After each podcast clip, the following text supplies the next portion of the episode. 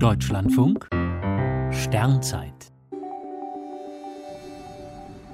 13. Mai Die Himmelfahrtsinsel für den Mond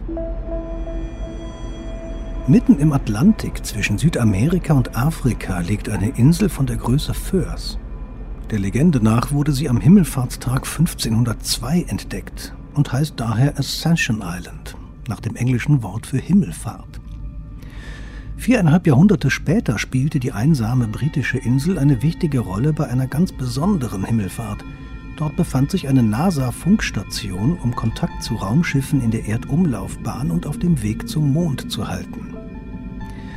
16 Antennen waren so rund um die Erde verteilt, dass stets mindestens eine Kontakt zu den Kapseln halten konnte.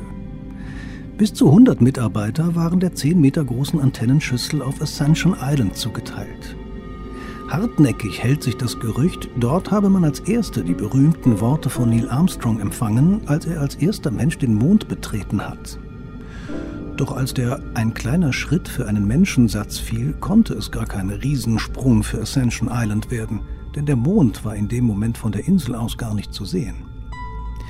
Als die Landefähre Eagle gelandet ist, leuchtete der Mond über Ascension Island, aber nicht mehr als Stunden später der Ausstieg erfolgte. NASA-Mitarbeiter erinnern sich daran, dass sie mitten im Atlantik den Rückstart von Apollo 11 von der Mondoberfläche verfolgt haben. Inzwischen nutzt die Europäische Weltraumorganisation die Antennenstation auf Ascension Island. Von dort lauscht man nun vor allem auf Signale von zum Himmel fahrenden Ariane-Raketen.